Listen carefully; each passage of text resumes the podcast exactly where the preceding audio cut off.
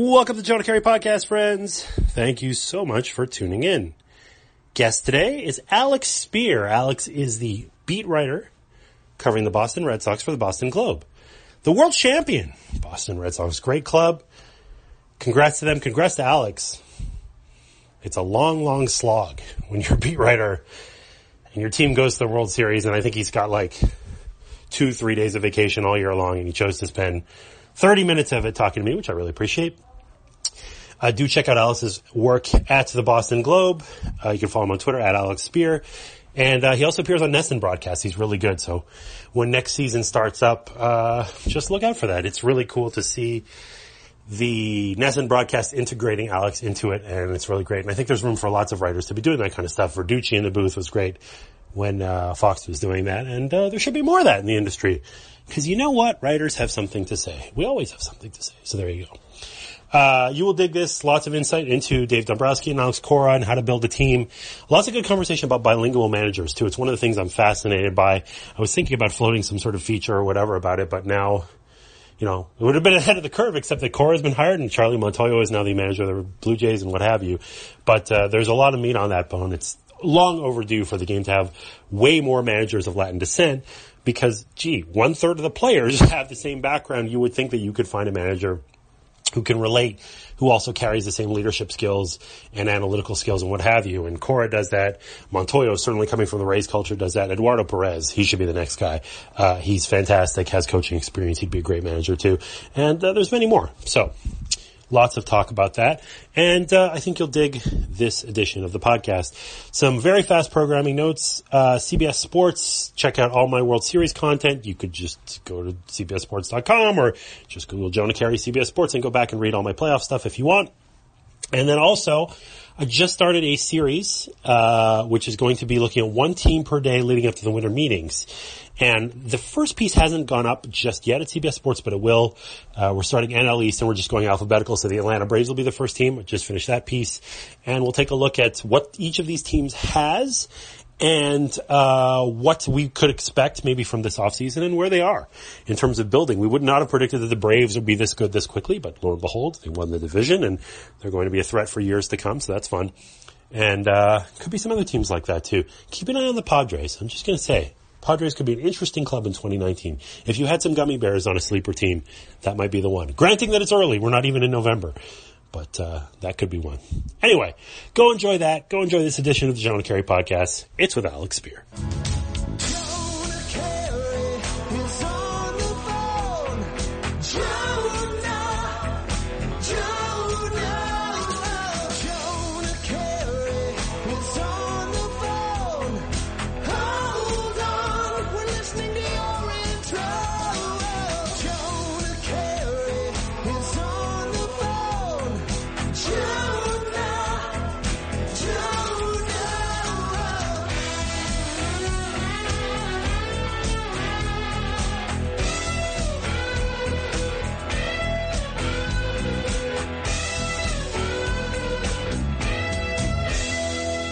All right, so this guy, you know, if we talk about the teams, right? The teams start in spring training and they work out and they play and it's a day game after a night game and then they got to go to Milwaukee in the rain and then they got to go to Texas in the heat and all this stuff. Beat Raiders do this too, man. There's no rest for them. They're in there in the off season, hot stove, winter meetings, spring training, regular season. They get like three days off a year and I am interrupting one of those three days right now uh, because this guy is awesome enough to give us his time he uh, covers the Boston Red Sox, the world champion Boston Red Sox, for the Boston Globe and has been uh, for many years one of the absolute best in this business. Continues to be that way. It's a pleasure to have Alex Speier on the podcast. Alex, how are you? Uh, Jonah, I'm great, and you exaggerate. I get at least four days off, so oh, no need no well, need to embellish. Well, that's fine. Listen, if if there's going to be divorce, then I'll vouch for you. I I, I appreciate the effort that you're making here, and, and we'll try to keep it nice and tight. um, so there's lots of places that I want to go, but you know what it is about this team? Because I come from an analytical school or whatever, and we're going to get to Alex Cora and the players and all that stuff, I want to talk about Dombrowski. And I can remember the winter meetings a couple years ago.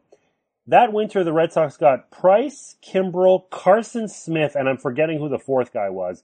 And I was talking to John Shestakofsky at the time. I know you know Shesta very well. He used to be the Red Sox PR guy. He's my friend in real life and has been. I didn't even know he was a baseball guy. We're just like, oh, it turns out you work in the same industry. and uh, now works the Hall of Fame. Great guy. And we were talking, and he said, "Isn't it funny that Dombrowski always gets his guys?" And that stuck with me ever since. And I kind of felt that way before that with the Expos, with the Marlins, every step of the way, if Dombrowski wants a guy, he gets it. And that could be a $217 million guy like Price. It could be trading four premium prospects for a closer like Kimbrel. Or, unfortunately, didn't work out with this guy, but going and getting Carson Smith, who at the time was a really dominant setup man. What is it about Dave Dombrowski where if he decides he wants a guy, he could just get him? Is it literally just I spend more money than anybody else, or is there some power of will that enables him to do it?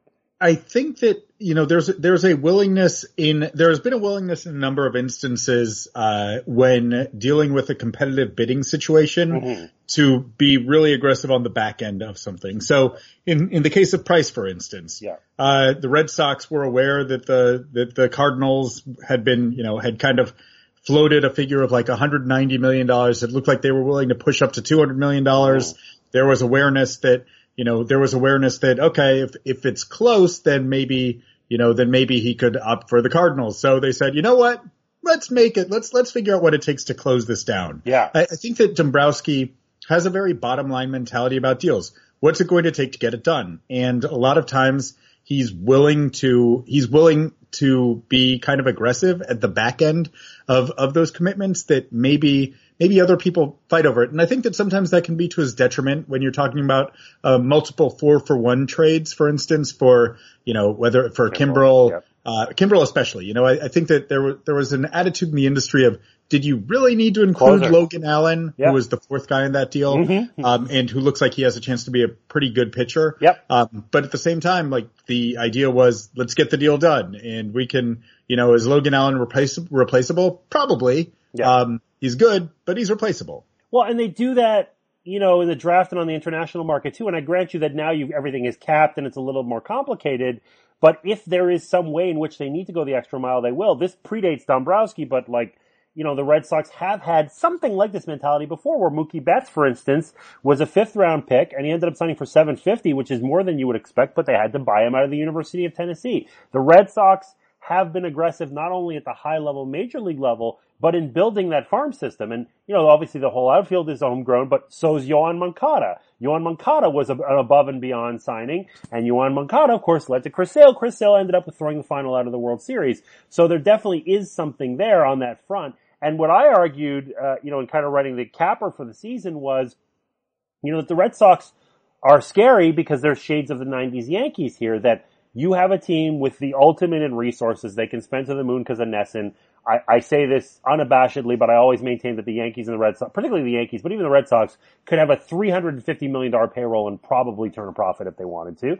They have an artificial cap in the industry for the luxury tax, so they choose to spend 196.8 and that's it. Mm-hmm. But the bottom line is that they can go out and do things. And once you establish a foundation, once you have Betts, Benintendi, Bogaerts, Bradley, uh, the young guys, then you can go out and buy a whole new far, uh, pitching staff because none of those guys are home. Not Sale, not Price, not Eovaldi, not any of those guys are homegrown. Neither is Kimbrel, neither is whoever. And now it's when you get scary that when you look at the Yankees, it's fundamentally Pettitte and Posada and Jeter and Rivera and so on. And then it's, okay, now we can go get O'Neill and Brosius and whoever, eventually Clemens, whoever we want, because we have the cost controlled talent.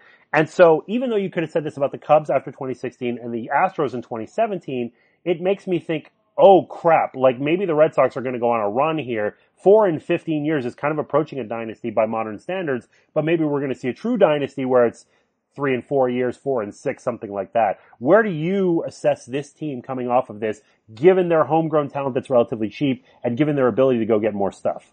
the homegrown talent isn't going to be that cheap anymore because they're they're closer to the end of their arbitration eligibility than the beginning. Mm. So this is the phase in which in which those guys get expensive enough that uh, that they that there's opportunity that there are some opportunity costs. Some of the flexibility goes by the wayside. Yeah, they are going to be getting you know Hanley comes off the books this year. Kimbrel, Pomeranz are off the books. So uh, so that's a pretty sizable nugget that you're talking about. You know you're you're upwards of 40 million that's coming off the books, but there are going to be some pretty big raises coming for the uh, for the Red Sox homegrown core yeah. this year. Basically, all of which, save for Benintendi and Devers, is arbitration eligible. Yeah. Um, And the other thing that I, that I, I guess you know, I think that they have a really good talent base, right? That was very obvious over the course of this year. And it was, the foundation of it was homegrown. The foundation of it was that they had this tremendous financial flexibility because they were getting incredible return on the dollar from the Mookie Bettses and the Xander Bogaerts and the yes. Jackie Bradleys of the world. Um, but I, I, think that, you know, there's, there's a lot of, there, there's a lot of financial efficiency. There's a lot of, uh, marketplace efficiency on the part of some of those other teams with excellent cores, whether it's the Astros, whether it's the Yankees, yeah. uh, or whether it's, you know, whether it's the Cubs for that matter. The, you know, the Dodgers have, the Dodgers are going to be in a pretty good operating position. Oh, and yeah. the other thing is we can, we can never underestimate how hard it is physically to repeat. Hmm playing those full seven months to me is, you know, I, I don't know how, like, but it, it, feels like now that there are three rounds of playoffs that it's truly underappreciated. Uh, the, the cost of that, of that sort of run on what happens the following season. Yes. Um, you know, I, I, think that we see it in the, in an Altuve who was, you know, such a dy, uh, such a dynamo for the Astros mm-hmm. in 2017 and he was playing on one leg down the stretch this year. And so I, I just think that you find that, you know, not, I, I, I, looked at this a decade ago when the Red Sox were coming off their 2007 World Series. Haven't looked at it since then, but I would guess that what you see is a significant uh, physical toll of one of those deep October runs that makes it really hard to repeat in that uh, in that immediate year. So. Um, so you know, I, I think that they have they have the talent base. Whether or not they have the good fortune and the health and that sort of thing, I'm, I'm not sure. Well, and it would behoove the Sox, but going by that logic, and I completely agree with you, by the way, to specifically look at pitching that if they're going to spend the $40 million, it's acknowledging that David Price was worked to the freaking bone in the playoffs. And to, his credit, absolutely passed every test of flying colors, whatever narratives have been thrown in the junk. But there's subtle stuff. Like, okay, let's say Eovaldi's a free agent. Fine, you worked him hard. But is Joe Kelly going to answer the bell like he did in 2018? I have my doubts. Is Matt Barnes? Matt Barnes pitched every game of the LCS. Those guys, you know, not the superstars necessarily, but those like high leverage relievers, someone like Price who got worked hard, if I'm the Sox, I'm flooding the zone not only with you know trying to get a big ticket pitcher or two, but I'm trying to get a bunch of guys. I throw a bunch of, and I don't mean to be impersonal about it, but I throw a bunch of spaghetti against the wall and just load up on arms, stick them in th- in AAA, whatever. You know, give them two way contracts where hey, you know, normally you'd make 500k with another team, but with us you'll make two uh, because 200 two million that is because we feel that we're going to need as many arms as possible seems to me that that might be a way to safeguard against this regression is that position players are one thing, but you only have so many bullets in an arm. That seems to be the point at which I would be the most worried. Well, I think that, the, and that's that's where the the chief attrition normally takes place the year after a uh, after a World Series. Um, so yeah, I, and let's let's face it, the the reason why the Red Sox ended up having so much impact from this quote unquote rover strategy yeah. was because they weren't as deep in middle relief as some of the other teams in the postseason. So I, I think that they were inevitably looking at adding at, at adding particularly to uh, middle relief. There's a question that that'll exist about the back end of the rotation, um, depending on whether or not they view Steven Wright as being uh, a reliable contributor for it in uh, for it next year. Yep. They have a couple of prospects coming on the middle relief uh, on the middle um, on the kind of like really good stuff setup man yep. Uh, type trajectories um, in Darwinzon Hernandez and uh, and Durbin Feltman, their uh, their third round pick this year. But um, yeah, I mean, I think that I, I, think that they they kind of took this year off from adding uh, from adding name relievers. They got Ryan Brasier, which was a huge find for them mm-hmm. and changed a lot for them in in October. And that was a minor league deal at the minimum. But um, whether or not they can roll sevens on that again, I'm not sure. Uh, by the way, my wife and I are expecting a child soon, and Darwinzon is now under contention. I'm just going to say it right. Darwinzon Keri really rolls off the tongue. I like it a lot. I'm just going to say that right now. Uh, we talk about the physical challenge, but we got to get to the mental too. And, you know, obviously this narrative is going to come up because he's a first year manager. The team just won 108 freaking games of the World Series. But I know Alex Cora a little bit. I worked with him at Baseball Tonight. We sat in the green room night after night for seven hours watching God knows what, the Twins and the Padres, and then we're going to come on at 1.30 in the morning, and the guy's fresh, and the guy's bringing the knowledge and all that. And of course, it's massively different to sit in Bristol than it is to manage personalities, but you get a feel for a person after a while, and he is a level-headed, smart guy who knows how to relate to people. And when, you know, people ask me, hey, what does it take to get a good manager? Who do you think the so-and-so should hire? I say, gosh, it's hard for me to say because I'm not the one doing the interviewing, but the type of person that I would want, I don't even care that much about analytics because I guarantee you the bench coach knows analytics and I guarantee you the front office is going to bring stuff downstairs anyway. You don't even need to worry about that stuff. Find Just- a guy. I'll, I'll disagree, but you can continue. Well, yeah, and I want to hear about your disagreement too. So let's start with the let's start with the connecting with players. Is this Cora thing sort of post hoc explanation, and the Red Sox had a really good team and therefore they won, or does this guy have a way of relating to players that truly stands out to you? Yeah, I, th- I think that uh, I mean I think that the talent base was exceptional, championship caliber, uh, and but I, I do think that Alex Cora's ability uh, to relate to the modern player and on top of that to integrate uh, to be able to you know to integrate analytics into the culture of the Red Sox and their daily preparations uh, was enormous. Like there was great buy-in from the players to the world of analytics. There have been guys who have been kind of more conservatively minded um, or distrustful in the past, Farrell. and I think that Cora and his staff, his staff deserves considerable amount Yes. of credit, but Cora is so casual and so Yes. comfortable in talking about things like, you know, like a player's, you know, hard hit percentage or like his, Yes. you know, like he was in, early in the season when Jackie Bradley's struggling, he was like, you know, like look at your exit velocities, your top 10, you know, you're, you're no longer swinging and missing. Your swing miss rate is really good. Like you're doing all the things that we want in terms of quality of contact. Don't sweat it. You're going to be fine. And then he got an 850 OPS from Jackie Bradley Jr. over the last, you know, three and a half months of the season. Um, he, he's really, really good at taking different types of information and turning it into normal baseball conversation. And in so doing, he is able to unlock uh, he was able to uh, help unlock some of the power of that information in a way that it really, really helped uh, some of the Red Sox players. Like conversations about, you know, about doing, da- you know, talking about like getting the ball in the air and fly ball rates in a simple, you know, in a simple fashion of do da- doing damage. Yeah. Um, is you know he's he's really he's he's really good at connecting to them and helping them understand uh, what they have to do in order to get better, as opposed to talking about you know in order as opposed to talking about well you know maybe you should have been a little bit more ready for a first pitch. Like it's like you should have been looking for a first pitch that was in the upper third of the zone, Yeah. uh, or you know or that was depending on the guy like lower third of the zone, whatever spot in the zone that you can drive off the wall and. uh you know, I, I think that he he is very very relatable, not just for the Red Sox players, but also for their front office because of the languages he speaks. Um, he's bilingual, but he's more of a polyglot because he's capable of speaking everyone's language in a way that makes them comfortable and in a way that's able to get um, to get to draw useful information from people who he's working with, while also being able to uh, to disseminate useful information to the people who are playing for him. Well, it's interesting too because it, you know we we see this all the time that people come out of the TV realm and that you know I don't want to make it too much about that show, but like Hmm. that's where Boone came from too. Eddie Perez, Eduardo Perez, pretty good chance he gets a job. Now is that correlation or causation? Because you come out of that stuff and if you work at a place like ESPN, there's so much available to you. They have a whole stats and info department that if you come on air and you want to do a swing demo and you're Doug Glanville or Eduardo Perez or or Aaron Boone or Alex Cora, you have that information. But if you want the data, it is there. And, you know, I wonder, is it that people, that front offices look at these guys and, and obviously Cora has so much other experience. He was a bench coach for the freaking World Series champions.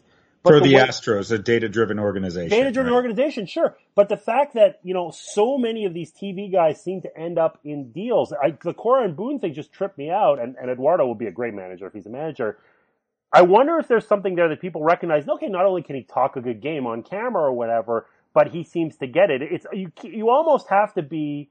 I will say John Kruk and Curt Schilling worked on that show too, so maybe it doesn't go all the way. But you know, it seems like there's a there's a certain something that can instill you with the kind of conversational readiness that okay then you have to go and sit with Dave Dombrowski. Well of course you're going to be comfortable because you've already you've done it with whoever. You've done it you know in front of cameras. You have you're instilled with both the personability and the ability to you know process information. It's it's all there for you to a certain extent I would just like to offer the uh, the tangent that uh, that correlation and causation should be like a title of something. Uh, correlation! fantastic! I love it. Really good. Yeah, yeah, wordplay but, dad uh, jokes. As two dads we can relate. Go ahead.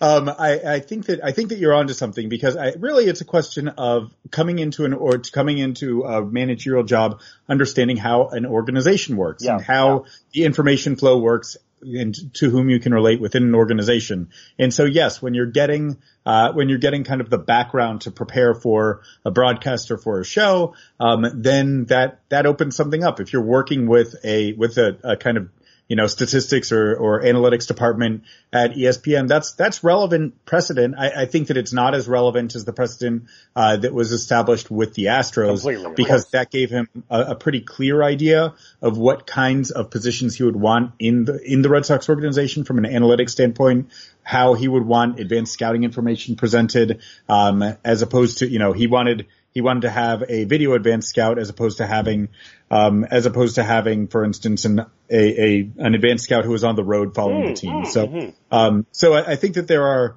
you know, there, there is some practical value of it. I, I, I also wonder whether or not, you know, Alex Cora was in a better, more comfortable position to be a first year manager than Boone because he had that, uh, that experience inside of the Astros organization. And man, and we're managing in uh, Puerto Rico and stuff too. Boone just didn't have that background. Doesn't mean Boone can't become a good manager. Cora just had a head start, no question. Yeah, and he also had the roster building component in Puerto Rico as well because he was the Yes. GM of Team Puerto Rico.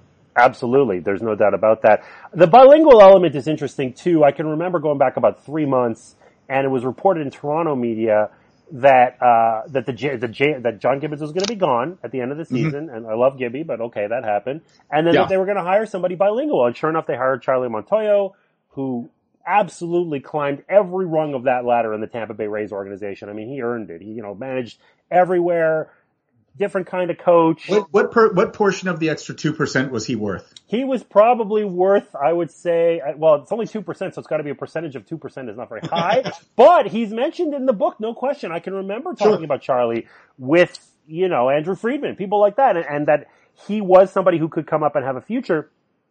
And now that we've seen it starts starting to happen, that we've got two guys in the AL East alone, you know, who come from Latin American descent, it's like, well, what the hell took so long? You know, I, I, I grew up as a fan with Felipe Alou, who absolutely, you know, could speak the language of literally and figuratively of all the different factions in the clubhouse, but that would seem to be so obvious, and you can't help but think that there's a little bit of institutional bias, for whatever reason that maybe people just don't even do it on purpose, but they hire people who are like them or whatever. But this seems to me to, that the template should be really clear right now that you've got, and Eduardo Perez could be the next guy down the pike for all we know, or somebody like that, that if it's somebody with playing experience, with coaching experience, analytically grounded, and oh, by the way, he speaks the language of literally one third of the players in the game that the other managers do not. How on earth would you not hire this guy? If anything, you've got to come up with a gargantuan argument to beat out the next Alex Cora for a job. I'm kind of surprised it took this long, if anything. It, it really is. It really is surprising. I, I think that you know you you do wonder whether or not there was. Well, I, I I I would say that it's a huge advantage to be able to have at the top level of your field staff someone who is able to relate to every player on the roster. Yeah. Cora was remarkable at that as a player. Um, he was, you know, he was he and Mike Lowell, who were both bilingual, Yes. uh, were phenomenal bridge guys in the Red Sox clubhouse. Uh, Cora in 2005 to 2008, Lowell from 2006 to what 2000 uh, 2010, um, and it, it was the impact that they could make uh, was enormous. And Terry Francona recognized it well enough that he used them both as kind of deputies um, in a way to you know to they they were they were really good at helping him out in uh, in times when he you know if he had a if he had a if there was if there was something that he was trying to get across and like wanted to reinforce it with someone who would be speaking the native language of a player and you know of a Spanish speaking player he could rely on them to do it. Um, and I think that the the value of again we're dealing with a with a generation of young stars who really can use a coaching staff that's able to relate to them Yeah. um, and I think that the more, you know, the, the more life experiences that are provided in order to be able to do that, uh, I, you know, I, I think that there's a, a clearer benefit to teams. Um, and I'll take the example of like Rafael Devers. You know, he, he struggled at various points this year. Um, last year, I feel like Devers at times almost seemed, you know, there were, there were members of the, there were members of, you know, Spanish speaking members of the Red Sox coaching staff, but the ability of literally everyone on kind of every layer of the Red Sox management team to relate to Devers this year, um, seemed to really help him to evolve and make progress as a player. Um, he, he learned a lot over the course of this year. And I think that it, it can only be helpful if you have a guy who arrives in the majors as a 20 year old to feel like he's able to connect with, with everyone who he's trying to please. Right, and well, it's not just language too. It's if you're playing in Portland, Maine, or in Boston, it's just not the same thing as you know if your country of origin is just completely other. You know, and and that's the thing about culture. And two, you know, I've been in a bunch of clubhouses, and you see the way that things are laid out. You know, you've got typically it's okay. You've got the six, eight middle relievers all congregate. They have their lockers next to each other, and then you've got maybe the stars are on this side. And to a man, like I cannot remember thinking of a clubhouse where the Latin born players are not clustered together. It's just always that way. You've got those guys sitting next to each other and it's okay to have cliques or groups or whatever. Obviously, you, not ever, you know, if you work at IBM, you're not going to be friends with everybody too.